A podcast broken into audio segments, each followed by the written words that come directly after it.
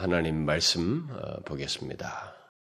신약 성경 사도행전 16장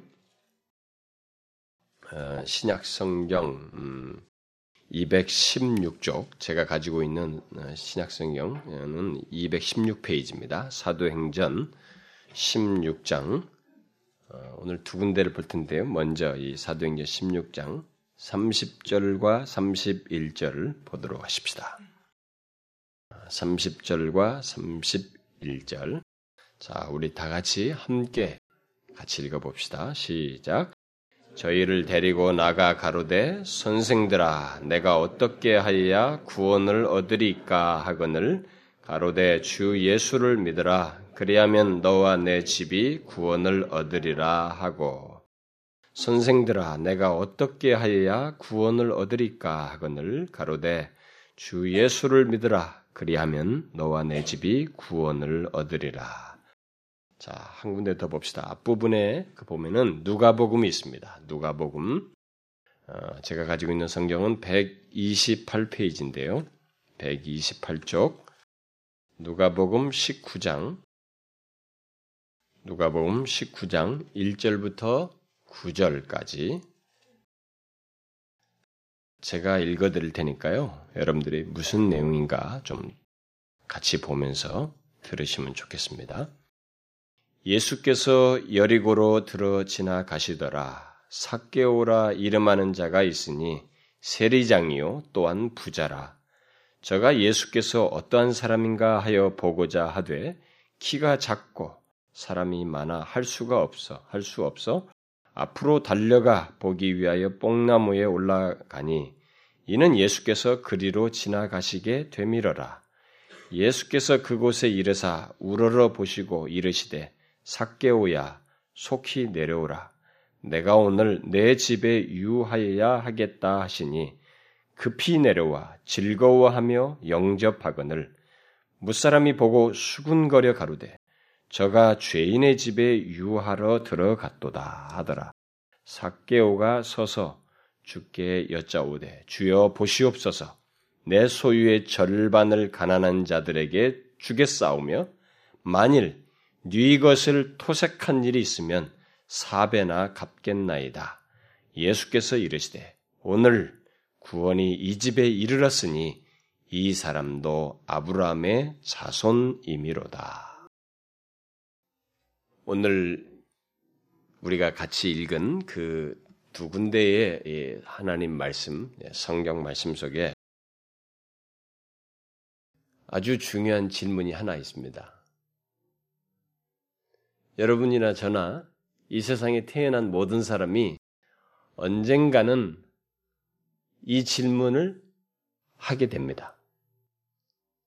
스스로 하든, 어, 뭐, 어떤 식으로 생각으로라도 비슷하게나마 여러분들은 이 질문을 하게 될 것입니다.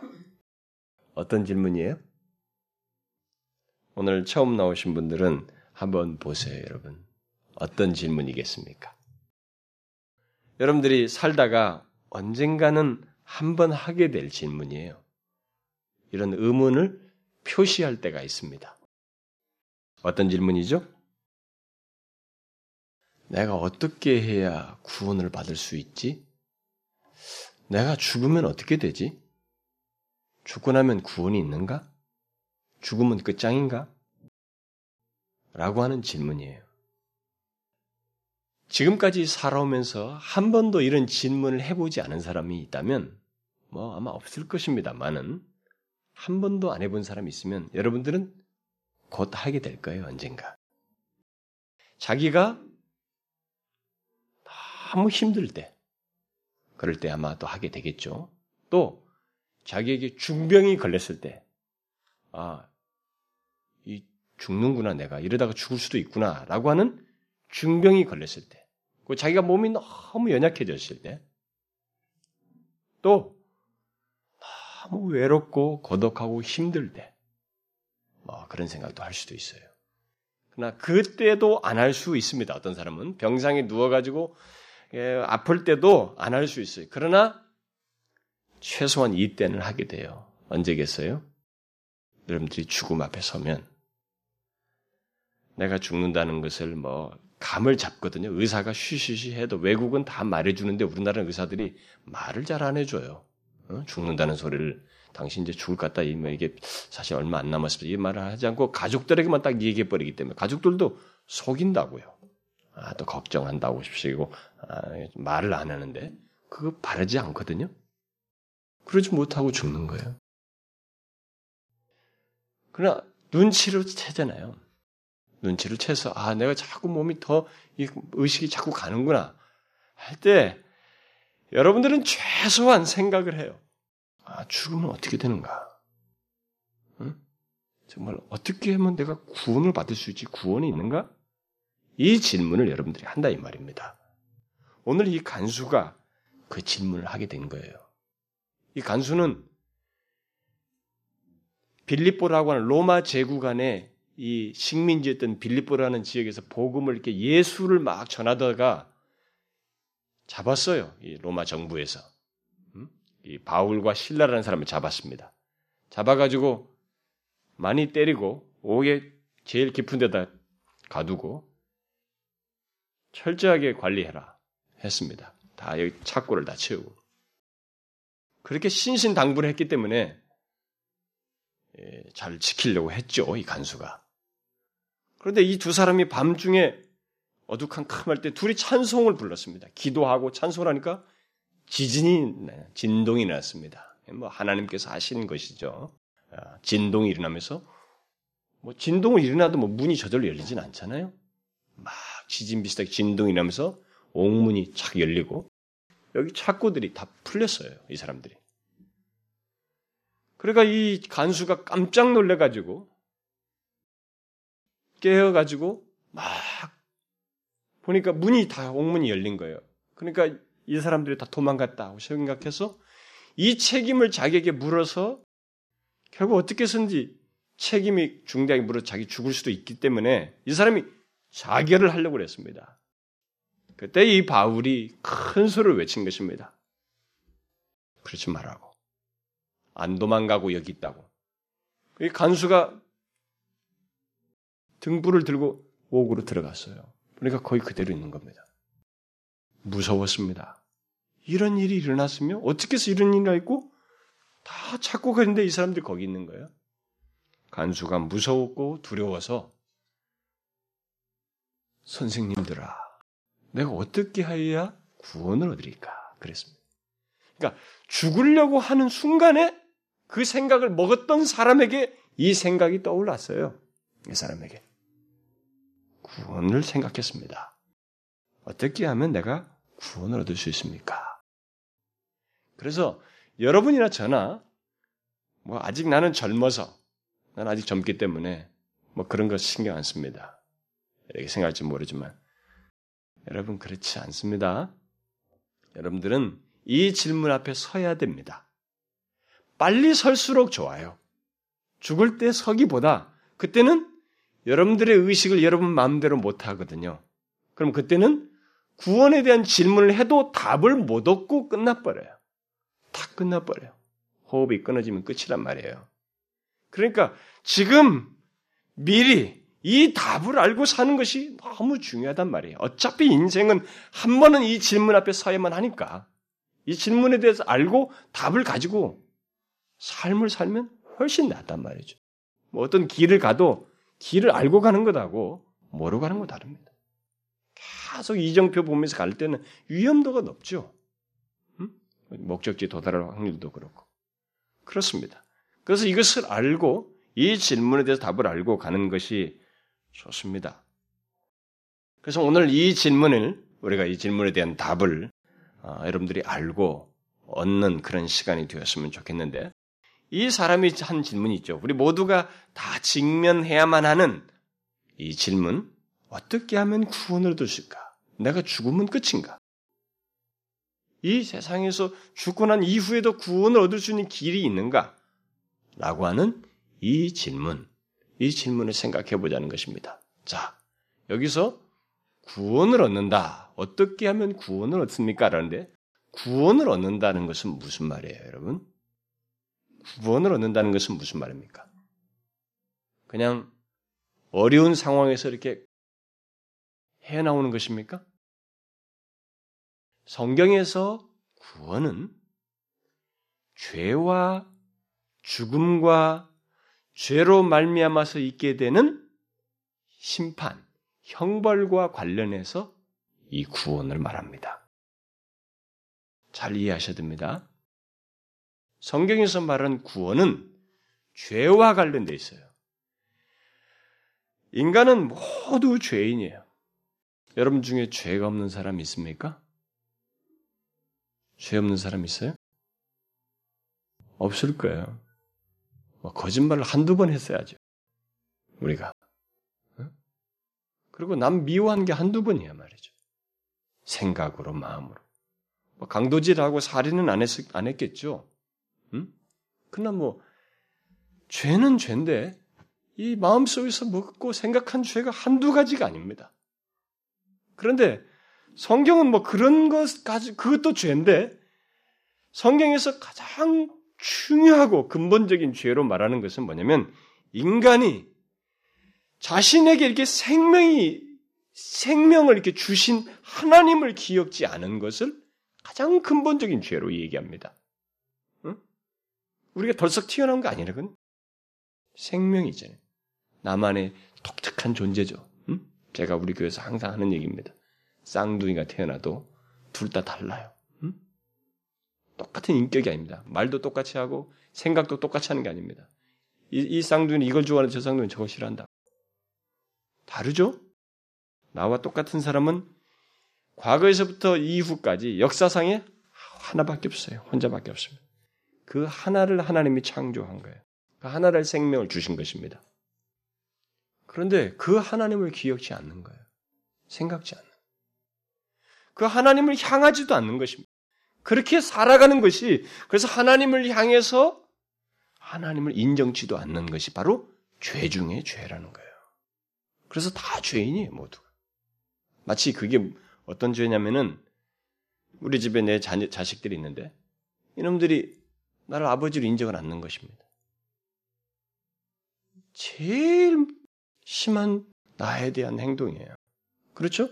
내 자식이 나를 아버지로 인정하지 않는다는 것만큼 아 나한테 거짓말한 것까지도 봐줄 수 있어요. 그럼 나를 아버지로 인정치 않는다는 것은 이 아이가 나한테 행할 수 있는 행동 중에서 최악의 행동인 것입니다.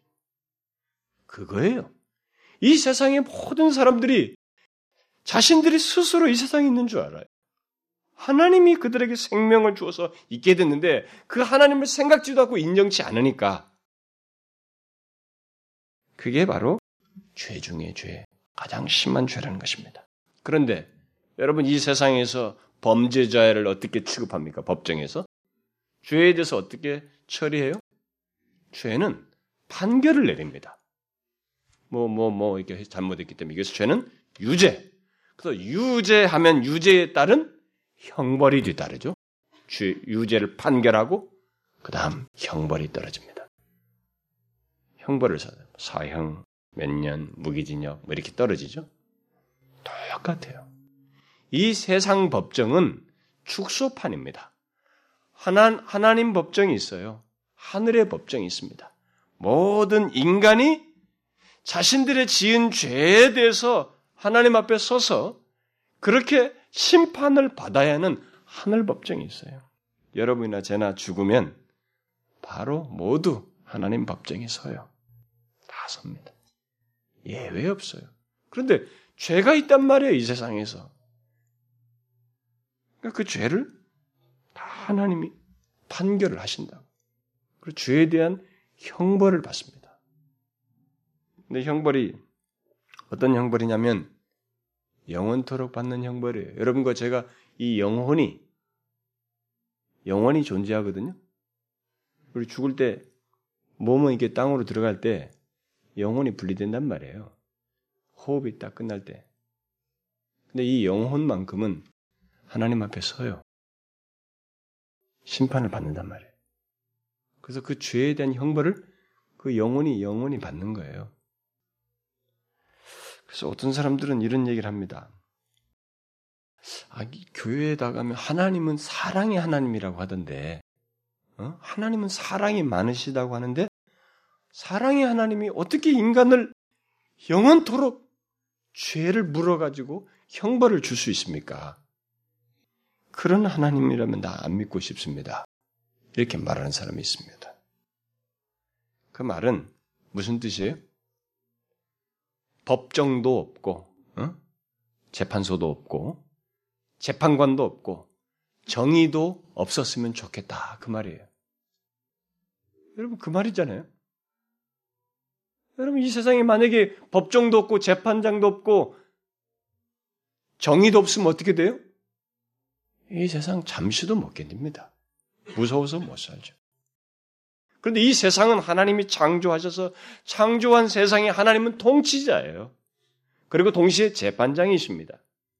그래서 모두 예외 없이 하늘 법정에 서야 돼. 그리고 자신의 하나님의 사랑은 자신의 말을 듣고 하나님을 인정하는 사람들 때문에라도 공평하셔야만 합니다. 죄를 그냥 막 몰라라 하는 것은 그 진정한 사랑이 아니에요. 공평한 사랑은 자신의 앞에서 하나님 앞에 잘못한 그 죄악에 대해서 다뤄주는 그게 진실한 재판장이고 바른 통치자이며 참 하나님이에요. 그러니까 그래서 하나님은 사랑의 하나님이긴 한데 하나님의 그 사랑은 공의로운 사랑이에요. 정의로운 사랑이라는 것입니다. 삐딱한 사랑이 아니라는 거예요. 어? 왜곡된 사랑이 아닙니다. 정의로운 사랑이에요. 그래서 바로 이렇게 우리의 죄로 말미암아서 죽어야 하기 때문에 죽음이 있고 영원한 형벌을 받기 때문에 구원을 얻는다. 구원을 얻어야 한다라는 것입니다. 구원은 바로 이것 때문에 하는 얘기예요. 여러분이나 저나 죄 때문에 모두 심판을 받거든요. 그 때문에 구원을 얻는다라는 말을 쓰는 것입니다. 그런데 어떻게 구원을 얻을 수 있느냐? 어떻게 구원을 얻을 수 있대요? 어떻게 구원을 얻을 수 있다고 말하고 있습니까? 오늘 읽은 말씀에서 거기에 주 예수를 믿으라. 그리하면 너와 내 집이 구원을 얻으리라. 이렇게 말하고 있습니다. 주 예수를 믿으라. 어떻게 구원 얻을 수 있다고요? 주 예수예요. 여기에 누구 다른 이름도 없고 어떤 행동도 없습니다. 뭐 돈을 많이 내면 구원을 얻는다 이것도 아니에요. 선한 일을 많이 하면 구원을 얻는다 이거 아닙니다. 이 세상에서 착하게 살면 구원을 얻는다 그거 아닙니다. 수양을 많이 쌓고 마음 마음을 잘 비우면 구원을 얻는다 그거 아닙니다. 또 출신 성분이 좋고 똑똑하고 사회에 기여도가 있어야 구원을 얻는다. 그거 아닙니다. 오직 주 예수를 믿으면 구원을 얻는다. 이렇게 말하고 있습니다. 왜 주 예수입니까? 왜 오직 주 예수를 믿으면 구원을 얻는다는 거예요? 왜 다른 것은 믿으면 안 되고 왜 주 예수를 믿으면 그 구원을 얻는다는 것입니까? 두 가지 이유 때문에 그렇습니다. 하나는 바로 이 예수님만이 우리의 죄를 대신 지실, 지실 수 있는 우리의 죄를 대신 지고 해결할 수 있는 적격자이기 때문에 그래요. 인간은 모두가 죄인이기 때문에 자기 죄의 형벌도 받아야 되는데 남의 죄의 형벌까지 받을 수 없어요.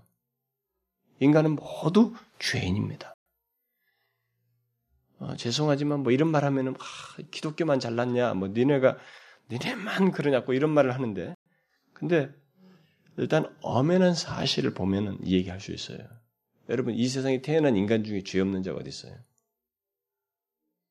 석가모니고 공자고 누구고 간에 이 세상에 태어난 중에 죄 없는 자가 어디 있습니까? 인간이 또 어떻게 스스로 죄를 해결해요? 근본적으로 내 존재이기 있는데 막 생각하면 없어져요? 여러분 막 지워봐요, 마음으로. 없어져요? 지워질 수 없어요. 내게 있는 것은 내게 쌓아진 겁니다. 그러면 예수는 뭐냐 말이죠. 그는 성경이 이렇게 말하고 있어요. 하나님의 아들로서 하나님 자신이 결국 하나님의 아들로서 이 세상에 육신을 입고 구원하기 위해서 오셨는데 인간이 태어나면서 이렇게 자꾸 죄가 온단 말이에요. 이어진데 죄가 없도록 하기 위해서 성령으로 잉태되었다 이렇게 말하고 있습니다. 성령으로 잉태됐다. 인간과의 관계에 의해서 태어난 것이 아니라 성령으로 처녀의 몸에서 잉태됐다. 여러분들이 이렇게 생각할 수 있죠? 아니, 그런 일이 있을 수 있습니까? 그러니까 하나님이에요. 인간 세계에서 뻔하게 있는 일 같으면 그 뭐하러 믿습니까? 응? 뭐하러 믿어요? 하나님이 하시는 일이니까 할 수 있어요. 하나님은 할 수 있습니다. 하나님은 이 세상도 창조하셨던 것처럼 말씀으로 빛이 있으라 하시니까 빛이 있었던 것처럼 이 세상을 창조하신 것처럼 동일하게 그렇게 하실 수 있어요. 그렇게 죄가 없는 분으로 오셨기 때문에 우리의 죄를 대신 지실 수 있어요. 그래서 그런 유일한 적격자이기 때문에 예수를 믿으라는 것입니다.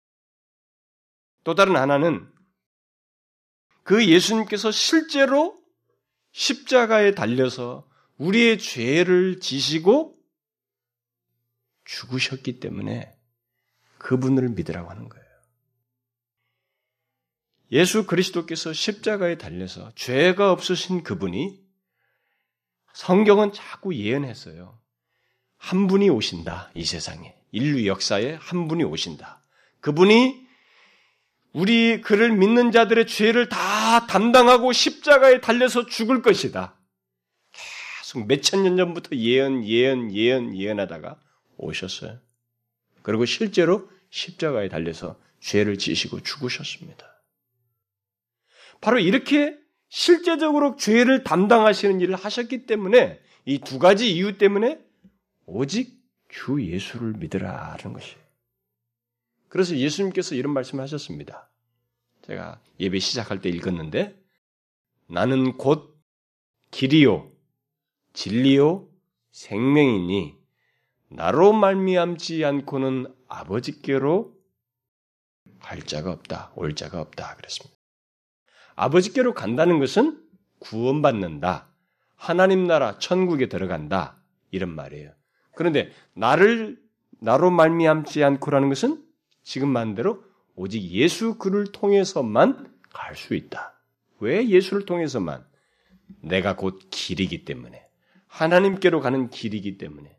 또 내가 곧 진리이기 때문에. 하나님께로 갈 수 있는 바른 옳고 그름과 진리를 십자가를 통해서 구원이란 이런 것이다 라고 보여준 자이기 때문에 또 내가 곧 생명이기 때문에 예수님 자신이 생명이시기도 하고 그를 믿으면 생명을 얻을 수 있기 때문에 그렇게 말씀하셨어요.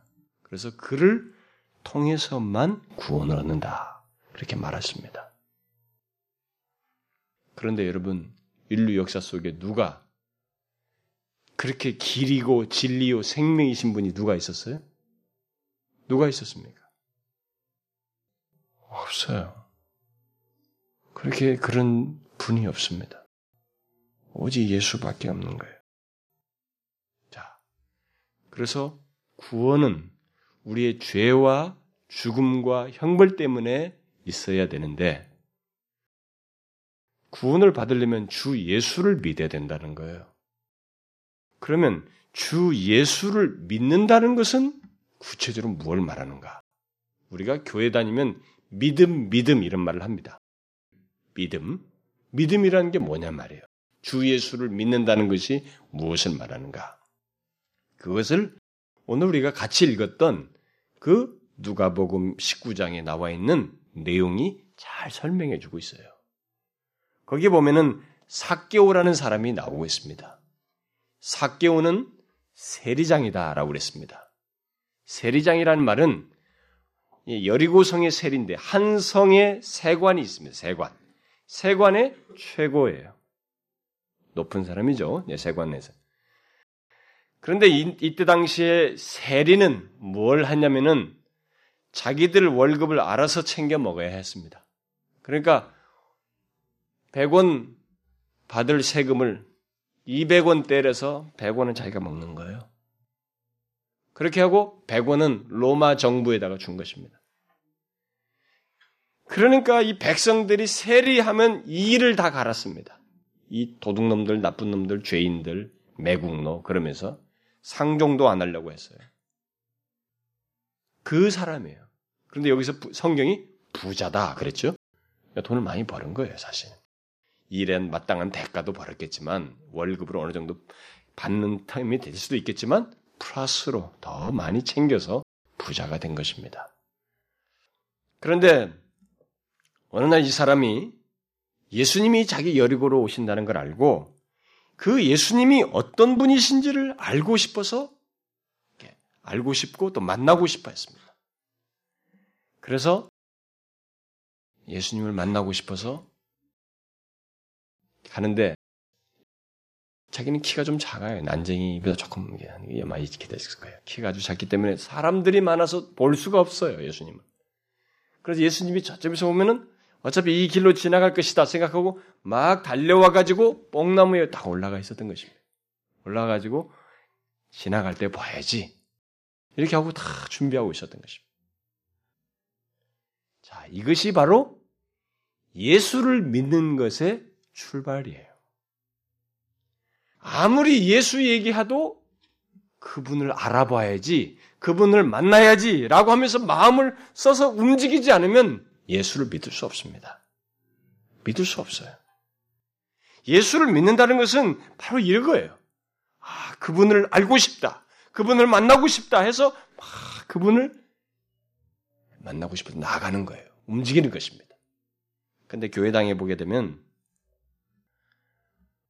그런 사람들이 있어요. 그냥 뭐 예수 그래 한번 가볼게. 그게 끝이에요.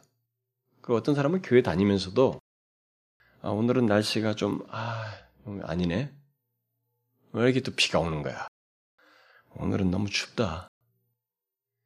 이렇게 해서 안 오고, 뭐, 어떤 때는 오고 어떤 때는 안 오고, 이런 사람들이 있습니다. 이런 사람들은 예수를 믿을 수가 없어요, 제대로. 믿을 수가 없습니다. 여러분, 이거 보세요. 이 사기오는 막, 그 만나야 되겠다는 열심으로 가서 다 뽕나무에 올라가요. 그러면 여러분 잘 보세요. 생각을 해보셔야 돼요. 키가 작은 것인데 이걸 어떻게 극복할 것인가를 생각한 거예요. 그러니까 장애물이 있는데 장애물을 다 극복하려고 애를 쓴 것입니다. 그리고 뽕나무에 딱 올라가면 사람들이 예수님을 에워싸고 딱 가다 보면 볼 거 아니겠어요? 이 소문난 세리장인데. 아, 이게 사개우구나. 다 알죠? 그럼 어떻게 하겠어요? 놀리지 않겠어요? 난쟁이가 올라가지고 또 우리 등쳐먹더니만 저기 뭐하고 있노? 이렇게 할 거 아니겠습니까? 그런데 그걸 신경을 안 썼어요. 그런 놀림과 수치심 이런 장애물들을 다 넘어서서 그래도 예수님을 만나야지 그분이 어, 어떤 분이신지 알고 싶다라고 하면서 기다린 거예요. 이게 바로 예수를 믿는 것의 출발입니다. 예수를 믿고 예수를 믿어야 구원을 받는다고 그랬는데 예수를 믿으려면 이렇게 해야 되는 거예요. 가만히 한번 와볼게. 그럼 오늘은 뭐 날씨가 안 좋으니까 싫어. 이렇게 하면 예수를 못 만나요. 예수를 믿을 수가 없습니다. 그분이 어떤 분이신지 하고 모든 장애를 넘어서야 돼요. 수치심도 극복하고 나와야 되는 것입니다. 그때 예수님께서 그렇게 마음으로 이렇게 만나고 싶어 하는 사개오에게 마침내 예수님께서 지나가시다가 우러러 보시고 사개오에게 말한 것입니다. 만나 주신 거죠. 사개오야, 속히 내려와라. 내가 오늘 내 집에 유하여야겠다. 이 말은 이 말의 뜻은 이거예요. 쉽게 말하면 내가 너와 함께 하고 싶다.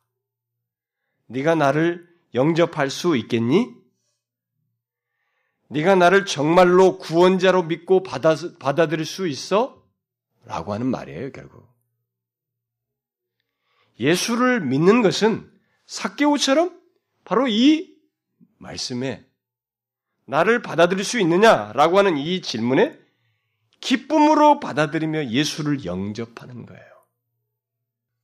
그리고 예수님과 개인적으로 인격적으로 이렇게 대면하여서 그분을 받아들이는 것. 이게 예수를 믿는 것입니다. 사개오가 바로 이렇게 한 거예요.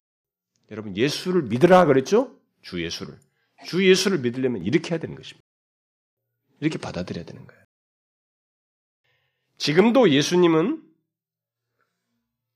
자신을 우리들에게 말씀하십니다. 저를 통해서도 지금 말하는 거예요.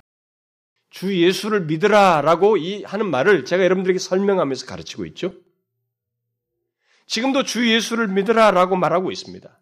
그래서 나를 영접할 수 있겠니? 내가 너와 함께 하고 싶다. 네가 나를 영접할 수 있겠어? 라고 지금도 물으셔요. 그런데 교회 안에는 심지어 교회를 다니는 사람들 중에도 그런 사람들이 있어요. 이런 예수님의 말씀을 듣고 나를 영접할 수 있겠니? 라고 하는 이런 말을 들으면 글쎄요, 지금은 조금 안 되겠는데요. 나중에는 몰라도 지금은 아닙니다. 라고 하는 사람들이 있어요. 예수를 그렇게 믿어요. 그 사람은 예수를 믿는 것이 아닙니다. 예수를 믿는 것은 사교우처럼 마음을 활짝 여는 거예요. 기쁨으로 받아들인 것입니다. 예수님과 함께 있고 싶어요. 예수님과 개인적으로 있고 싶습니다. 라고 마음을 활짝 열으면서 그분을 받아들이는 거예요. 이것이 예수를 믿는 겁니다. 나를 받아들일 수 있겠니? 나를 믿을 수 있겠어? 라고 하는데, 글쎄요, 조금 저는 생각이 동의가 안 되는데요. 그리고 지금은 좀 형편이 어려운데요. 그러면 예수를 믿는 게 아니에요. 근데 교회 안에는 와 예수를 교회 다니는 사람들 중에도 보면 그런 사람들이 있어요. 응? 예수를 진실로 개인적으로 이렇게 인격적으로 믿고 기쁨으로 받아들이면서 와, 그분을 좋아서 말이죠. 모든 걸 신뢰하는 믿는 이런 모습을 갖지 않는 사람들이 있습니다. 그런 사람들은 10년을 믿어도 5년을 믿어도 뭐 사실상 예수를 믿는 것이 아니에요. 그런 사람들은 나중에 충격 먹습니다. 하나님 앞에 가면. 왜요? 자기들은 예수를 믿으니까 구원을 받았다고 생각했는데 구원받지 못한 자리에 있는 거예요. 여러분, 예수를 믿는 것은 정확한 겁니다. 사개오가 이게 뭐 거짓말로 아 좋은 척했어요? 거짓말로 좋은 척 했습니까? 그냥 억지로 와주었습니까? 그거 아니에요. 진심으로 예수를 영접했습니다. 받아들였어요. 기뻐하면서. 마음을 활짝 열고 그분을 받아들였습니다. 이게 예수를 믿는 거예요. 그러나 사개오가 예수를 믿고 영접한 것은 그것이 전부가 아니었습니다. 그는 자신이 예수님을 진심으로 영접했다고 하는 것을 말로만 하지 않고 삶으로 드러냈어요. 삶으로, 행동으로 보여줬습니다. 그래서 오늘 읽었던 그 말씀에 사개오가 뭐라고 그랬어요? 예수님을 자기 집으로 모신 다음에 보시옵소서 이렇게 했어요. 뭘 보라는 거예요? 자기 집. 자기 집을 보여주는 거예요. 안에. 부자, 부자죠, 부자. 그러니까 부자니까 자기 부유한 것을 보여준 겁니다. 예수님, 제가 이 재산의 반절을 떼어서 가난한 자에게 주겠습니다. 그리고 그동안 내가 혹시 착취해서 부당하게 착취한 것이 있으면 그걸 제가 기억나는 대로 네 배로 갚겠습니다. 여러분 이거 쉬워요? 쉽지 않습니다. 그러니까 너 예수 왜 믿냐? 축복받으려고. 그게 꽝인 거예요, 여러분. 응? 예수를 믿을 때 하나님이 축복하시거든요, 진짜. 구원하셔요. 그런데 그 사람이 예수를 믿을 때 그 예수님이 나를 받아주신 것 때문에 기뻐서 이런 행동을 하는 거예요. 이런 행동을 하는 것입니다. 진심으로 예수를 믿는다는 것을 삶으로 보이는 거예요. 그 뭐예요?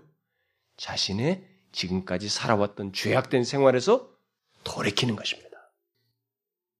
죄악된 생활에서 돌이키는 것이 바로 예수를 믿는 거예요. 옛날 생활 그대로 있는 것은 예수를 믿는 것이 아닙니다. 결국 어떤 사람이 구원을 받아요? 그냥 교회당을 왔다 갔다 하는 사람이 구원받습니까? 천만의 말씀이에요. 진짜로 예수를 믿어야 됩니다. 진짜로 예수를 믿어야 돼요.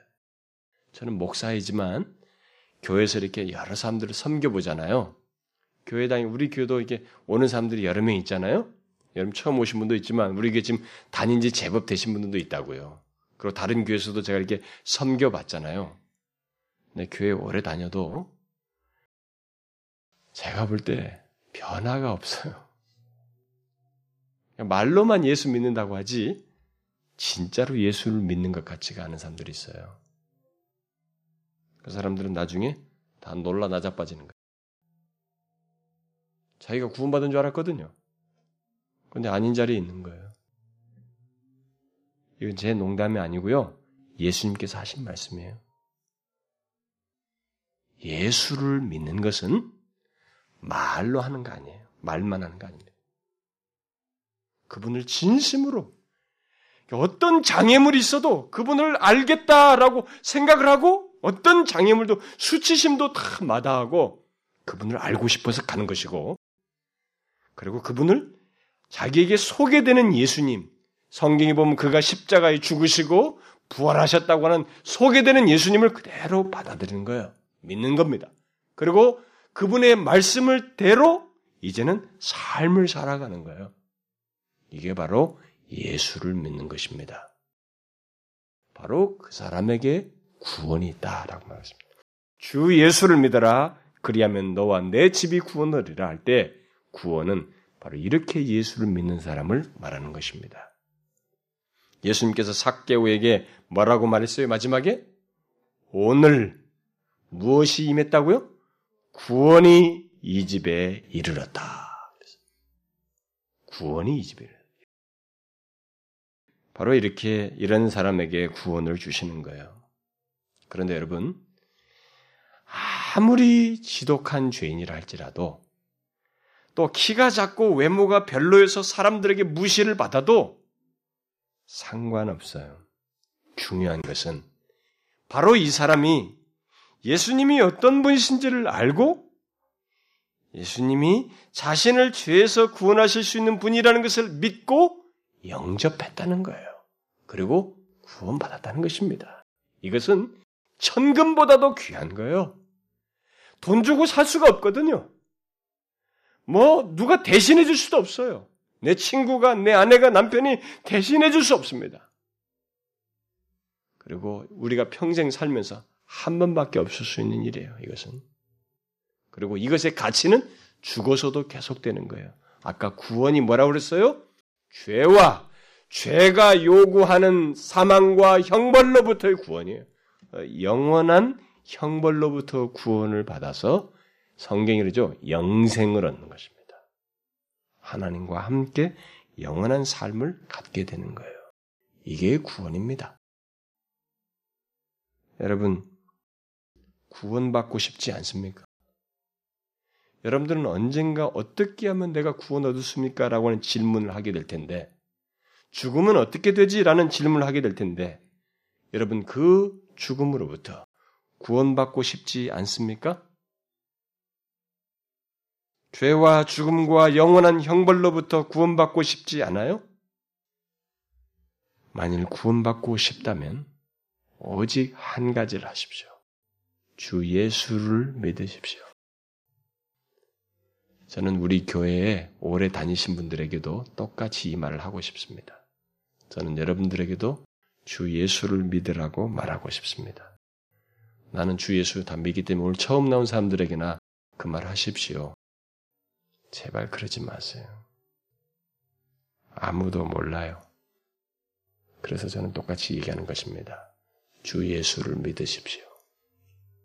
그리하면 구원을 얻습니다.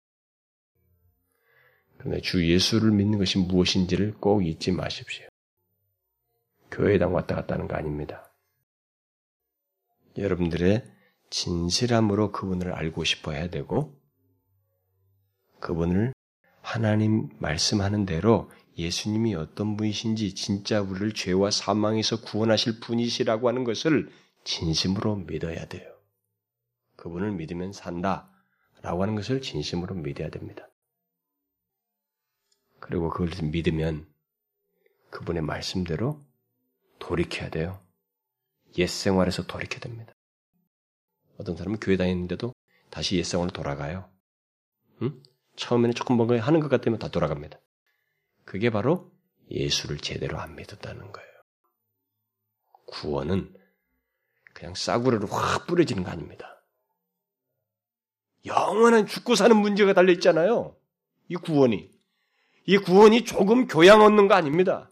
교회당에 가지고 조금 좋은 일, 뭐 좋은 기분 뭐 얻는 거 아니거든요? 세련되는 거 아닙니다. 이건 죽고 사는 문제예요. 영원히 죽고 사는 문제를 관련돼서 하는 말입니다. 요즘에는 하도 교회들이 아, 이벤트를 자꾸 해요. 연예인을 불러다가 사람들을 즐겁게 해주고 그래서 예수를 믿으라고 합니다. 글쎄요, 교회에서는 여러분들이 즐겁게 하기 위해서는 아니에요. 사실상 여기는 기쁨도 있고 즐거움도 있지만 가장 중요한 것은 영원히 죽고 사는 문제의 해결점을 제시한다는 것입니다. 아시겠어요? 주 예수를 믿으면 죄가 주는 사망과 형벌로부터 구원을 얻어서 영생을 얻는다는 것입니다. 진심으로 그렇습니다. 여러분, 죽기 전에 이 질문 어떻게 하면 구원 얻을까라고 하는 이 질문에 대한 이 답을 명확히 아시고 진심으로 주 예수를 믿으십시오. 그러면 여러분은 지금부터 구원받은 자로 살게 됩니다. 그래서 여러분들이 그 예수를 진심으로 믿은 자가 이 세상에서 죽는 순간을 성경은 뭐라고 말하냐면 사망이라고 말하지 않아요. 잠잔다라고 말합니다. 제가 어렸을 때 피곤해가지고 뛰어놀다가 마루파에서 탁 잤습니다. 일어나 보니까 안방이에요. 그와 똑같습니다. 눈을 뜨는 것과 똑같아요. 호흡이 떠나고 의식을 떠나서 새로운 지평을 이 세상에 대해서 눈을 감고 새로운 하나님을 향해서 눈을 뜨는 그것으로 하나님 백성들은 구원을 얻습니다. 이 말을 못 믿겠어요? 믿음은 받아들이는 거예요.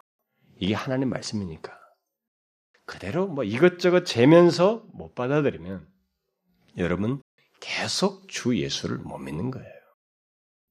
삭개오 봐요. 뭐 생각할 수 있잖아요. 의심할 수도 있고, 아, 저분이 어쩌저쩌 막 생각할 수 있잖아요.